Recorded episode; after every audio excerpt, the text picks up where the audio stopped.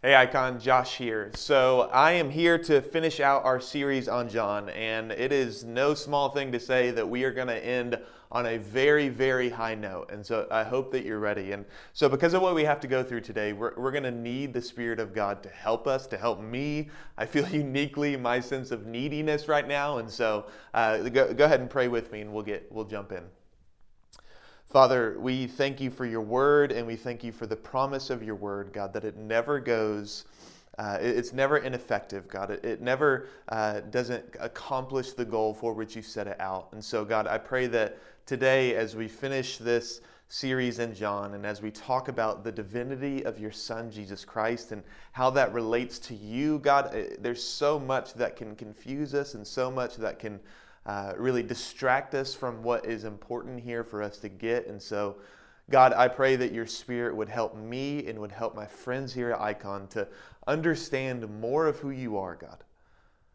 To, yes, be humbled by our inability to fully grasp you, God, and to really, we can't handle you with our minds fully, but God, you, you come to us and you reveal yourself to us in certain ways. And, and God, we want to approach you in the way that you reveal yourself to us. And, and so that's what we want to do today, God. Father, would you help us by your Spirit to understand more of who you are and to love you more because of it, God? Father, I pray that you would, as we explore your, your Son and your relationship to Him and what that means for us, that you would give us a sense of wonder God, that we would see that the faith that we've come into, the, the family, the kingdom, what, what is in front of us, God, that you've brought us into is wondrous and glorious, worthy of devoting our entire lives to, God. And so, would you, would you do that in us? Would you unite your power with my weak words and cause fruit in our lives as a consequence, God? We love you, Father, and we entrust this time to you in Jesus' name. Amen. So I did something fun for the first time about a month ago. Uh, I, for the first time, went up the Space Needle. So I've been living in Seattle for about 10 months, and before that, I had visited a few times, and uh, I, I always wanted to go up the Space Needle, and it was really, really fun. Actually, that is a complete lie. It was absolutely terrible. Uh, you see, a, little thing to know about me is I am terrified of heights. Uh, and really only specific heights. I'm not afraid when I get on an airplane. Uh, I could do a hike on the side of a cliff and feel fine. I'm a, I'm a rock climber, so there are certain heights that don't bother me. But really, the one that always gets me, that I feel most uncomfortable with, is being in a building. For some reason, that one just feels a little bit more unsure to me. You know, like in an airplane, I, I kind of get the, the physics behind how it's working, and so I can trust it a little bit more. But I don't understand how we can build these tall buildings with all this weight bearing down on it. It just, it, it totally doesn't make sense to me. I'm, I'm not an engineer, so it makes sense that it doesn't make sense. But so, so basically, uh, my, my older brother and one of my friends, Austin, were coming to visit, and they, just bothered me the whole weekend of listen man you've got to do this. You're a seattleite. Like you, have got to actually go up the space needle. We want to go do it. So finally they they wear me down and i'm like okay let's just do it. Let's just get it over with. So i'm i'm going into the elevator and i realize that the elevators have glass that looks out which just feels that just feels dumb. And so there's my brother took a picture of me, and uh, I, you know my nose is basically on the elevator door, just not even wanting to see anything outside of that class. I don't want to see how high we're going. I don't want to feel it. I, I just want to zero in on this little elevator door and not be afraid of anything.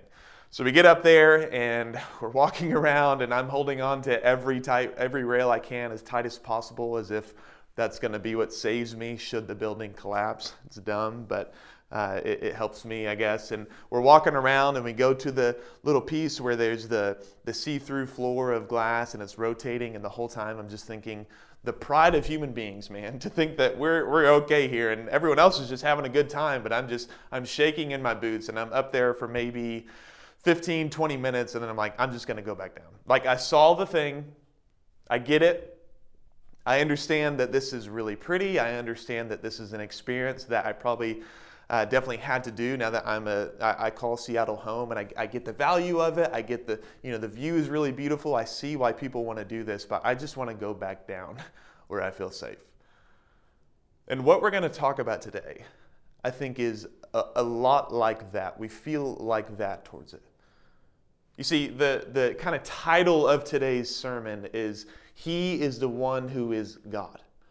That Jesus is God. And friends, there's not a way for us to talk about the divinity of Jesus in a faithful and reliable way without talking about, wait for it, the Trinity. the Trinity. The, the, the, doctrine of the Christian faith that feels most out of our reach to understand. And I think a lot of us view the doctrine of the Trinity like I did with the Space Needle. That we, that we understand that, yeah, we're Christians and we have, to, we have to believe this, otherwise, we are no longer Christians, which is true. This is a, this is a close handed doctrine.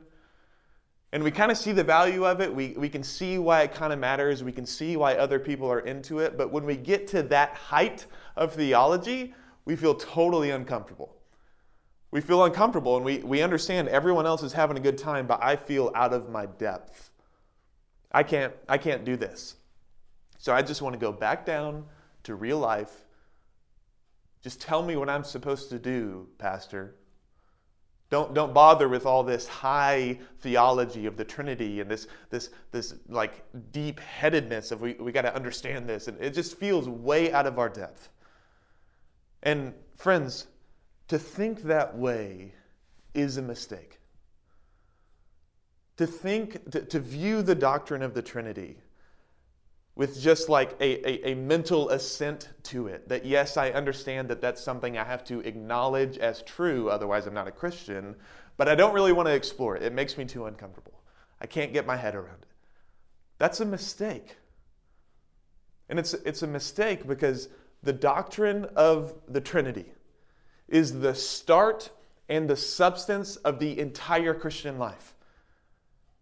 Everything that makes Christianity unique Everything that we have to offer to the world, every assurance that we have as Christians that God will be faithful to his promises and that we've been saved in Jesus Christ, all of these things that we are comfortable with are all tied to the doctrine of the Trinity in a way that cannot be separated, otherwise, it falls apart. Every other doctrine, every other belief of the Christian faith stands or falls on this singular doctrine of the Christian faith. The, the sentence of our salvation makes sense because underneath it is a Trinitarian grammar. Or the, the, the picture of our salvation is beautiful and wonderful because, in the end, it is painted with Trinitarian brushstrokes. The shape of our salvation is cohesive because it has Trinitarian contours. We cannot get away from this reality. But even more, for our own personal life as Christians, we are invigorated when we understand that God is Trinity. There is at our disposal here, God has, as He's revealed Himself to us as Father, Son, and Holy Spirit, there is here for us riches for our Christian life, when we understand the God who has worked our, worked our salvation and, and the God to whom we now relate, we're better equipped to live the Christian life with some stability and some energy. And so, is, is the doctrine of the Trinity too, too deep for us to fully understand? Yes, totally. W- without a doubt. But even with this acknowledgement of our limitations, our limited capacity to understand God, it's still understandable. It's not nonsense. And when we understand it, when we understand what we can, it is deeply practical. And we're going to see that today. It is deeply practical. There's, there's this quote by one of my favorite guys named Charles Spurgeon. I have a little bobblehead of him on my desk and ever since i first read the first thing by him i've been i've just been totally absorbed in what he has to say. And there's this quote that i read from him around the first time that i became a christian. And it has if i can say it this way haunted me ever since with what is offered to us in god. The riches of what it means to know god. Listen, listen to what he has to say there is something exceedingly improving to the mind in a contemplation of the divinity. It is a subject so vast that all our thoughts are lost in its immensity, so deep that our pride is drowned in its infinity. Other subjects we can compass and grapple with. In them we feel a kind of self content and go our way with the thought, Behold, I am wise. But when we come to this master science, finding that our plumb line cannot sound its depth and that our eagle eye cannot see its height, we turn away with the thought that I am but of yesterday and I know nothing. No subject of contemplation will tend more to humble the mind than thoughts of God. We already said that, right? He goes on. But while the subject humbles the mind, it also expands it. He who often thinks of God will have a larger mind than the man who simply plods around this narrow globe. The most excellent study for expanding the soul is the science of Christ and Him crucified, and the knowledge of the Godhead in the glorious Trinity. Nothing will so enlarge the intellect, nothing so magnify the whole soul of man as a devout, earnest, continued investigation of the great subject of the deity. And while humbling and expanding, this is the important part, this subject is eminently consoling. Oh, there is in contemplating Christ a balm for every wound.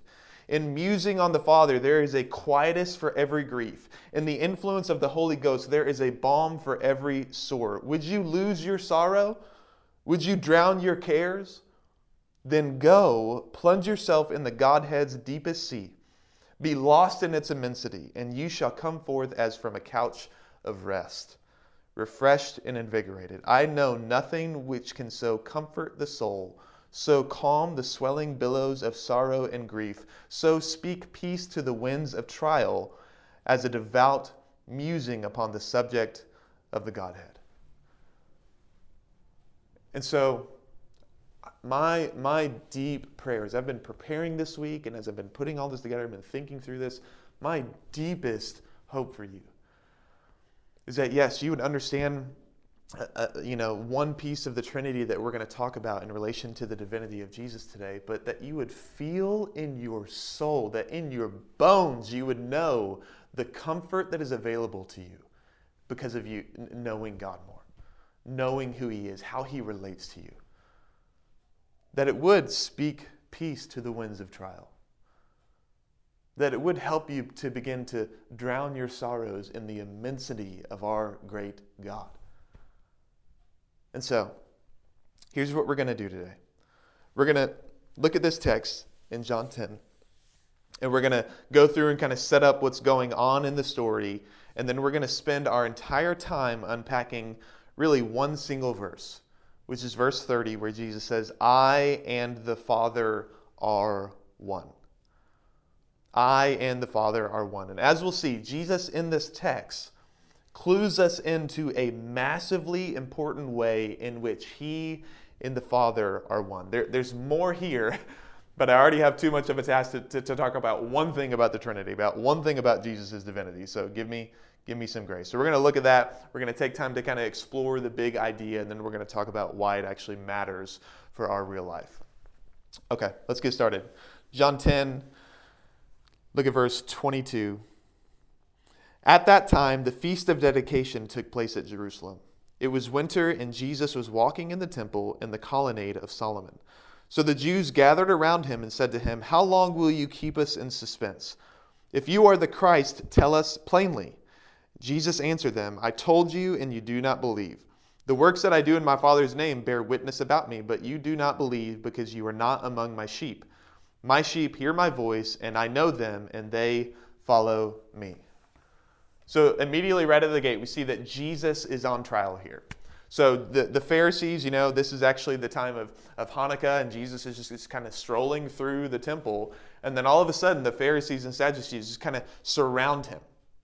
And they're not asking a genuine question here, because actually, the word for having gathered around him or having surrounded him, that, that Greek word there is actually the only other two times that it's used in the Bible is to uh, show an, an army circling around an enemy's camp.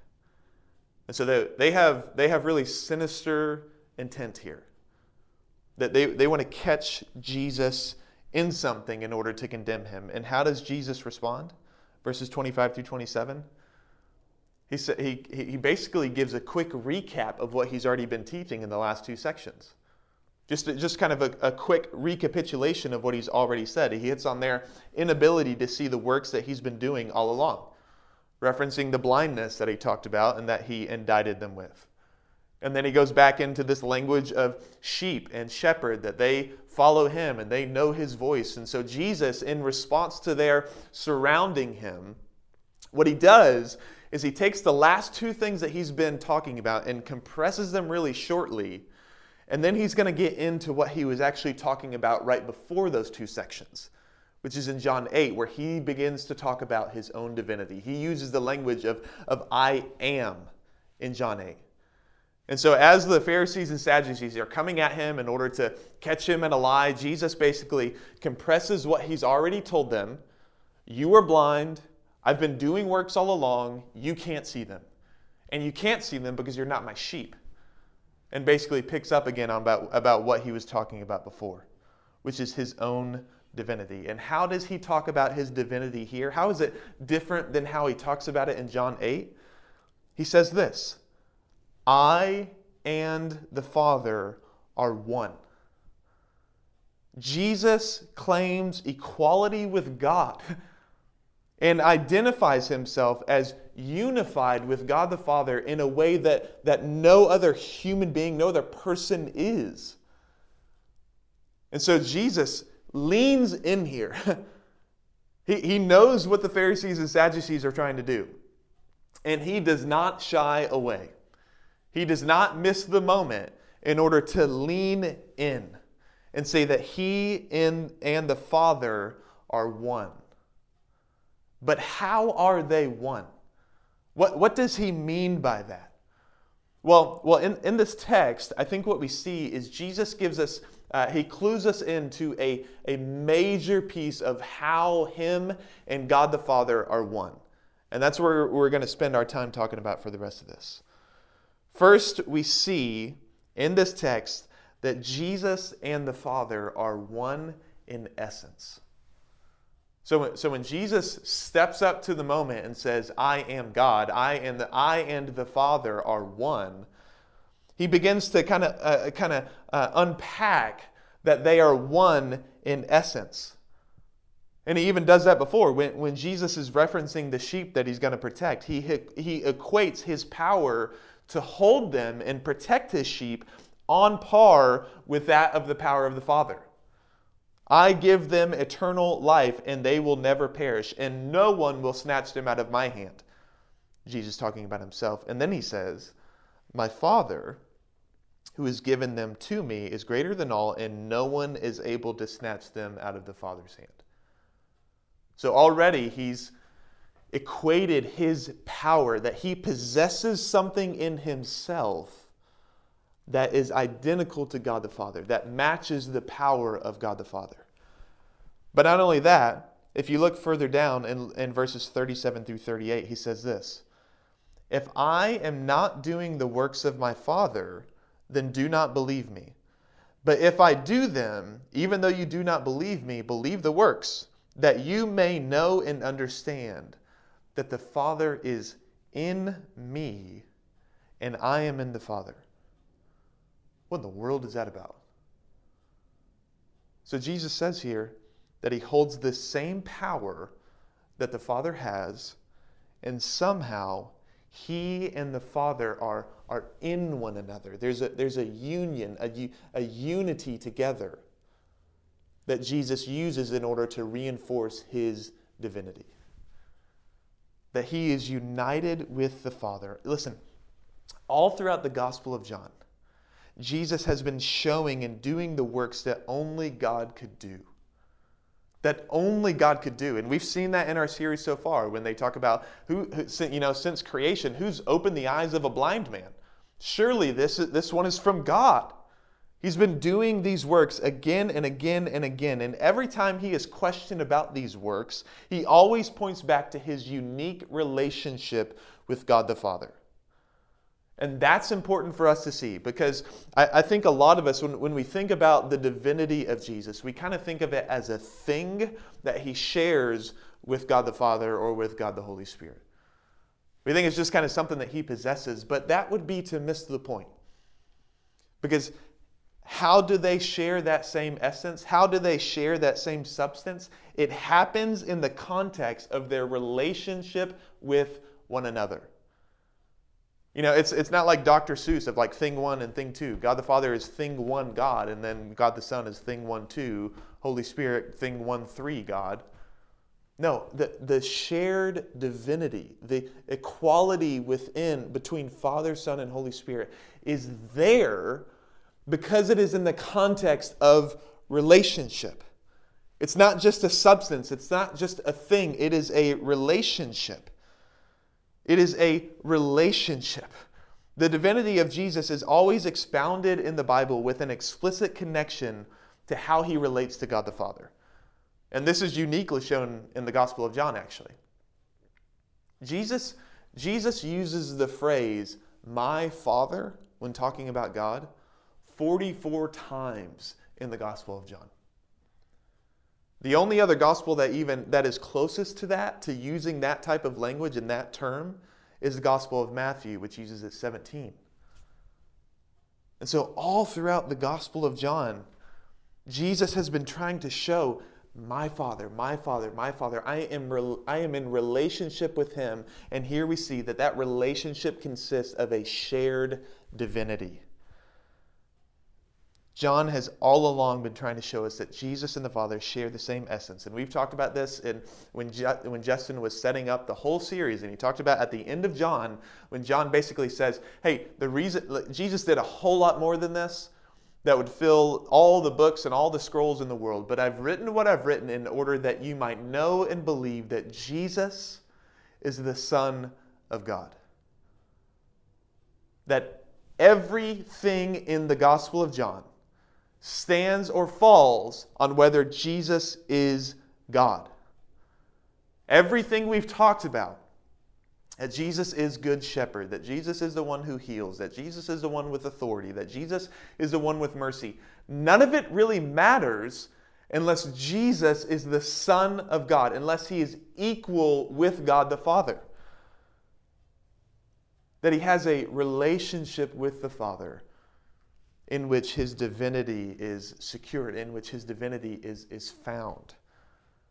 And so, what I, what I want to talk about here is what, what is this relationship like? If the divinity of Jesus is uniquely tied to his relationship with the Father, that it cannot be divorced from that reality. It's not just a thing that he has, it's a relationship that he has, that he's in with the Father. What does that relationship look like? The relationship between Father, Son, and Holy Spirit has been an eternal dance of full, unrestrained love, knowing one another fully in the unity of the Trinity. We see this all throughout the New Testament. That, that as this reality of the Trinity is being unfolded, unfolded for us further in the New Testament, we see that, that, that God is not just uh, in, in some dull way Father, Son, and Holy Spirit, but there is a richness of love and of knowledge and of, uh, of life together, of joy in one another, all throughout of it. All throughout the New Testament, this relationship in God is one of reciprocal, uncoerced, eternal love eternal love. Where else do we see this? We, I mean, we even see this most clearly even in, in John still. In, in, John 17, when Jesus is doing his high priestly prayer, he's, he's talking to God the Father with this language that, that he's letting us kind of view in on, on how the Father sees him and how he sees the Father, how they relate to one another that they share glory. Verse 5 And now, Father, glorify me in your own presence with the glory that I had with you before the world existed. That's John 17, 5. Or John, John 17, 20 through 26. You get, a, you get a really clear picture of this. I do not ask for these only, but also for those who will believe in me through their word, that they may all be one, just as you, Father, are in me, and I in you, that they may also be in us, so that the world may believe that you have sent me. And you, and you, you can keep going on all throughout that. And Jesus just keeps using this language of you are in me, I am in you, that, that you know me, I know you. We are in a relationship of love. A relationship of love. That's the big idea here that I really want you to, to sense in this text in, in John 10. That Jesus is not just trying to to answer the questions of the Pharisees. He's not just like he's not just cluing in on oh here's what they're here's how I can back them into a corner again. Jesus is willingly knowing that at, at his own risk, because they actually pick up some stones to try to stone him.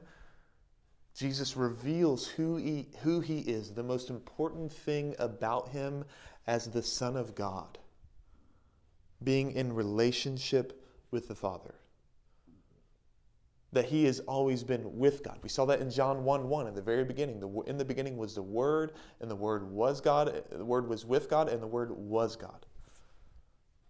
Jesus has always been in this relationship of deep, uncoerced, reciprocal love.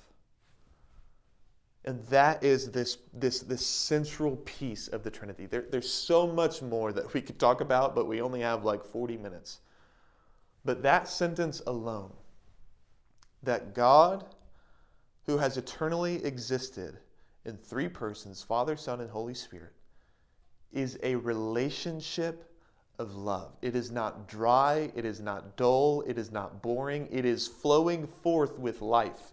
That the life in God is unlike any life outside of Him, full of richness and love. But why in the world does this matter for you? Again, like we, we can think of it like the Space Needle. Yeah, that feels really high and I can see the value. I can see why other people would enjoy that, but just get me back down to real life and just tell me what to do. Why, why does this truth of the Trinity, this, this one central piece of the Trinity of relationship, how does this affect you? Because God has eternally existed in the context of relationship between Father, Son, and Holy Spirit, that means that God does nothing out of neediness. God does nothing out of neediness. God did not create because he was lonely. God did not redeem you because he needed you, because he saw something in you that he just had to have, that he was lonely. No. God has eternally existed in this relationship within Himself, full of satisfied, reciprocal love. And so you don't have a codependent God. Do you understand the value of that? Do you understand the value in how, how that changes how you think about yourself and how you approach God? That He's not here to take from you, He's here to give. That because God is not lonely and never has been, He doesn't have to depend on you to give Him something that He doesn't already have. Listen, listen to how Fred Sanders, who wrote the book, The Deep Things of God How the Trinity Changes Everything, it's a fantastic book, really recommend it. Listen to how he says this The doctrine of the Trinity expels unworthy ideas about the perfection of God's life. It is unworthy to think that God without us is lonely or bored. God is not looking for something to do in the happy land of the Trinity. God did not create the world in order to fill the drafty mansion of heaven with the pitter patter of little feet. God is not pining away for companionship in a lonesome heaven. Good theological reflection, taking its lead from the Bible, would always lead us to reject the idea of divine lo- loneliness or boredom. But as soon as you entertain the truth of the doctrine of the Trinity, the unworthiness of the idea of a lonely or bored God becomes patently obvious. The triune God is one, but not solitary. Nothing that God does in creation or redemption is done because God lacked employment and occupation. The incarnation of the Son of God was not undertaken as an excellent adventure to provide a diversion from the dullness of being the eternal Son. All these ideas are unworthy of God.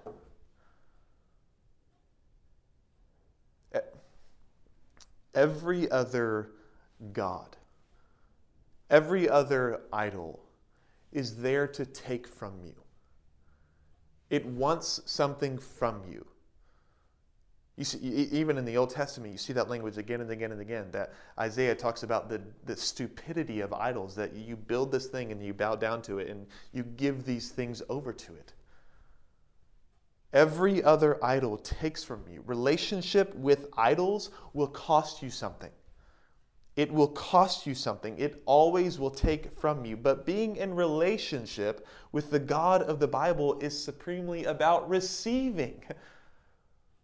If this truth is real, that God has always been satisfied in Himself, in a relationship of love between the Father, the Son, and the Holy Spirit, then that means that He's not coming towards you in order to take something from you, but He's coming towards you out of an overflow. He wants to spill out onto us that same love within Himself, that same joy, that same life, that same richness and depth does following Jesus mean you have to leave things behind? Totally, absolutely.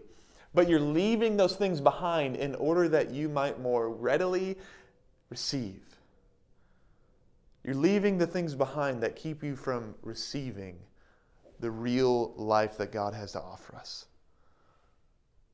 Relation, having a God like this, who is not needy, means that when He comes toward us, He comes to give and we come to receive. If God is Trinity, that means He needs nothing from us. He doesn't need you. And He doesn't see in you anything that He doesn't already have.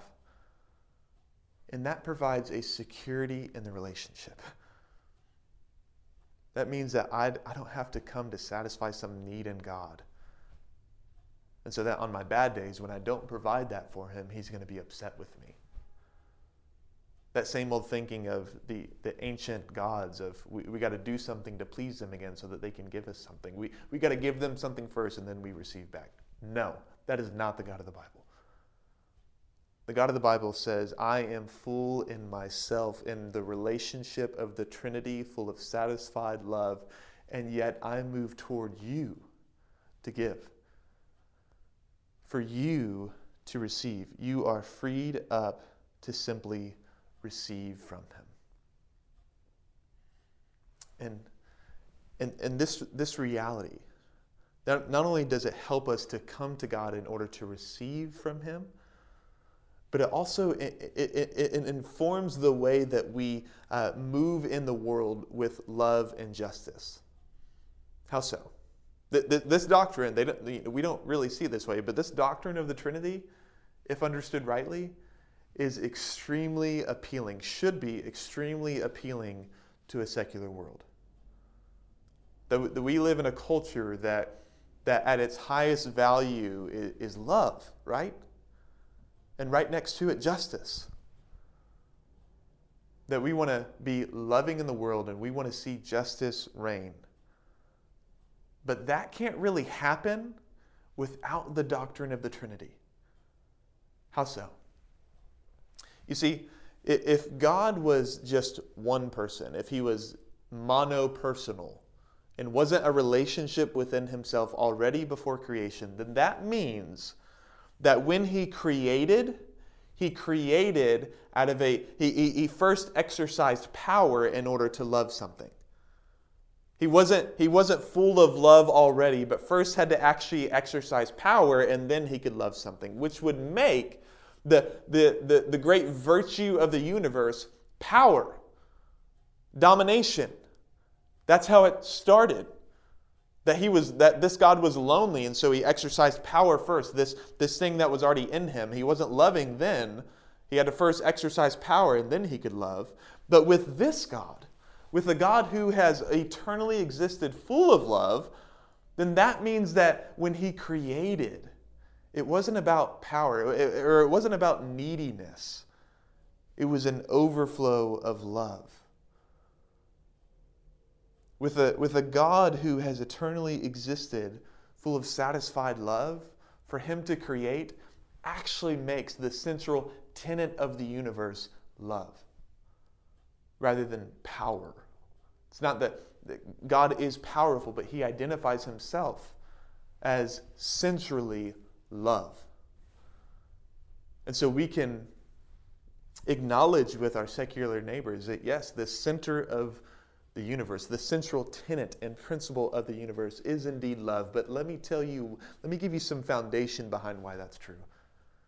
Because there is a God who, out of an overflow of his own love, created everything.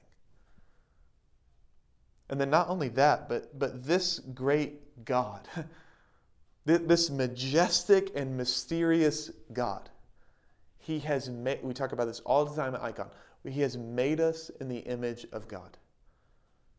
That our efforts at, at, at, justice, our passion and our energy to see justice fill the world is always motivated by the fact that every human being is made in the image of God. But a lot of times that kind of becomes this, this, this thin and, and meaningless trope.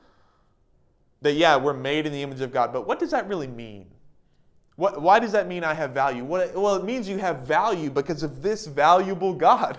This God who's worthy of praise. This God who is, who is out of our depth, who is majestic and glorious and mysterious. If, if we're made in the image of that God, then it's so much easier to see why you have value.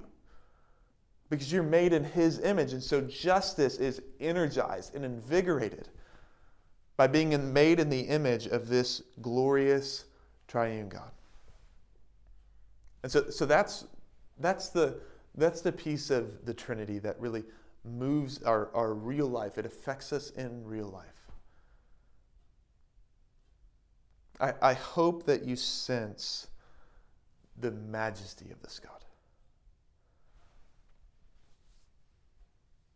That when you feel out of your depth, yeah, we've explored some, some heights of theology here that are really hard to get around. I hope you feel out of your depth.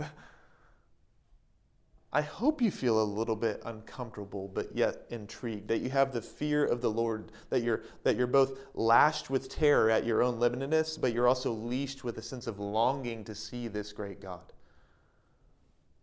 That this God is worthy. And so, what's your response to all this? We, have talked about how this kind of leads you in, how, how it affects your real life, but today, right now, what's your response to this? A few things. Devote your life to this God.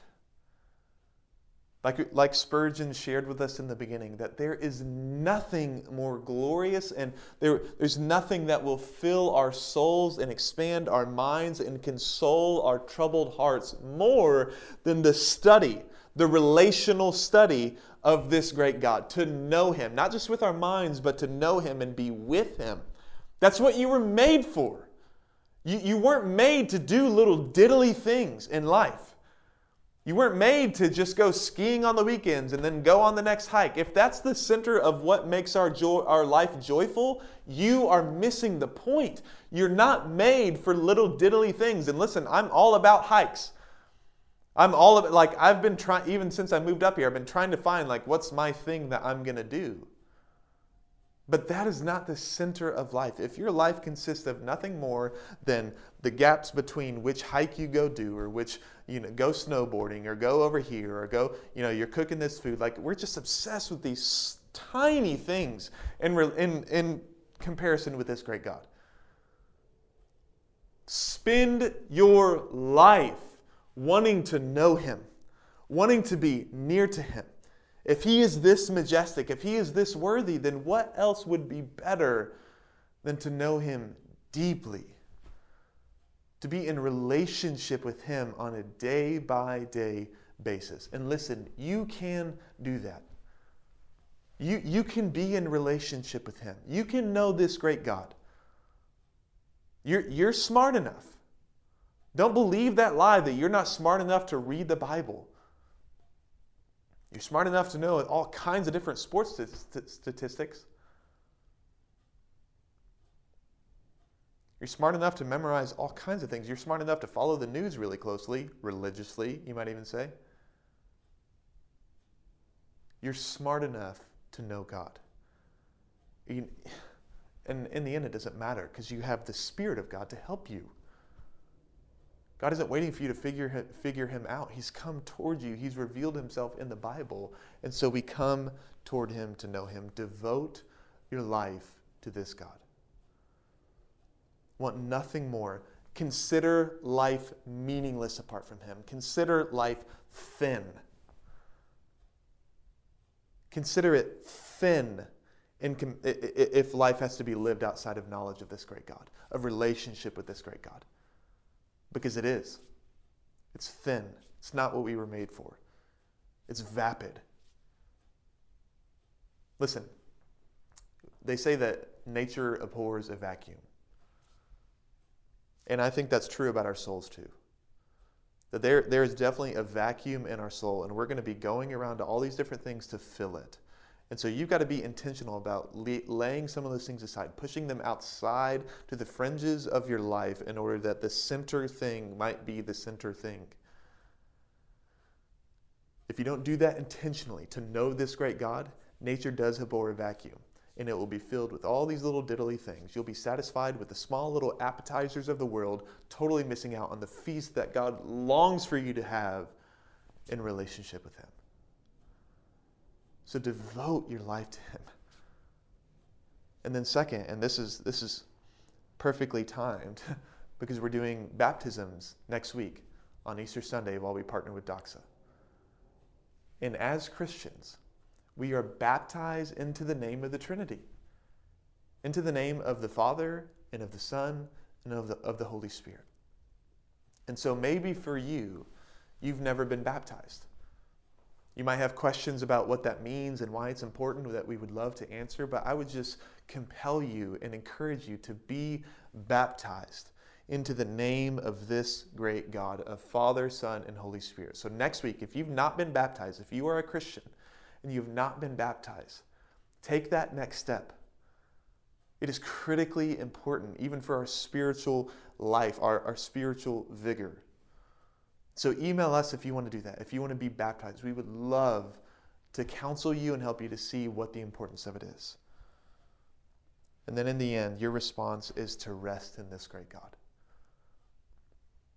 To see that your salvation is secure, that yes, Jesus' grasp is secure. You are safe precisely because of the relationship of the Trinity. That because the Father planned your salvation, the Son went and purchased it, and the Spirit went and applied it to you, giving you the gift of faith, and is now leading you home into the happy land of the Trinity. That secures your salvation, provides it richness, and it provides us assurance that if God gave up his beloved son, this one in who's he, who he's been in relationship with for eternity, full of love. If he gave him up on the cross for you, that means he's not going to give you up now. He's already bankrupted heaven in order to have you. And so you can feel safe. When you see the, the richness of love that exists between Father, Son, and Holy Spirit, it gives you a picture of how much He actually loves you that the Father would send the Son, that Jesus would willingly go. He would leave the praises of angels in the face of his dear Father in order to go and save you. That assures our soul. And so today, rest. Lean back into this mysterious doctrine of the Trinity and know that there you are most safe. Let's pray. Father, I, I thank you for your Son, who has revealed to us who you are and who he is, God. There's, there's so much there for us to swim in and to revel in and to wonder at. But I pray specifically, God, that your Spirit would help me and help my friends here to see just the sheer value of your relate, relationship of love, God. to see the wonder of it, the majesty of it, to see that this, this, this doctrine of who you are as Trinity is not just some mental thing that we got to give some space to because we're Christians, but it's actually an invitation into the richness of life that you intend for us, God. Father, help us to feel that today. Help us to be humbled in it, yes, but also deeply drawn towards you because of who you are, God. Help us in our neediness, God. You're not needy, but we surely are. And we need your Spirit. We need your Holy Spirit to help us to feel the love that you have for us that we just talked about, to be assured that we are safe in relationship with you, God. Father, help us to do that. In Jesus' name, amen. Now we're going to do uh, a few things of response, and we do the same things every single week. First, we're going to have a time of silence. And I, I, just want you to, in this time of silence, reflect on uh, maybe why you have avoided the doctrine of the Trinity in the past, maybe why you've thought it was too out of your depth and you can't just you can't just go for it, it's too rich and too deep. But more than that, I want you to reflect on that truth that if God is not codependent, if God is not needy, what does that mean for how you approach him? If God is always wanting to give to you, then what is keeping you back from going in and receiving? What lie, what sin still has you by the arms, keeping you from going to God to receive while it takes from you? Reflect on that. And then we're also going to give also ourselves. We, w- we want to give because we have a God who is generous in love and in relationship. And so we, being made in the image of God, and then even more importantly, remade in the image of His Son, want to be generous as well in order to praise Him, and in order to love our neighbors. And then finally, we're going to take communion. We're going to remember that the blood and the body of Jesus Christ, where Jesus was taken out, where he was removed from the Father, where he was forsaken from the Father, that he went that far to save us, and that his blood and his body given for us is the security of our salvation. We have hope this week.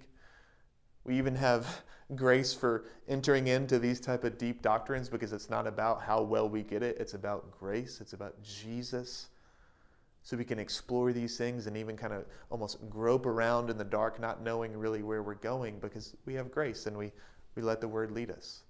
But we're, we're going to take communion and we're going to remember that this is our salvation and it is wonderful. Let's do that now.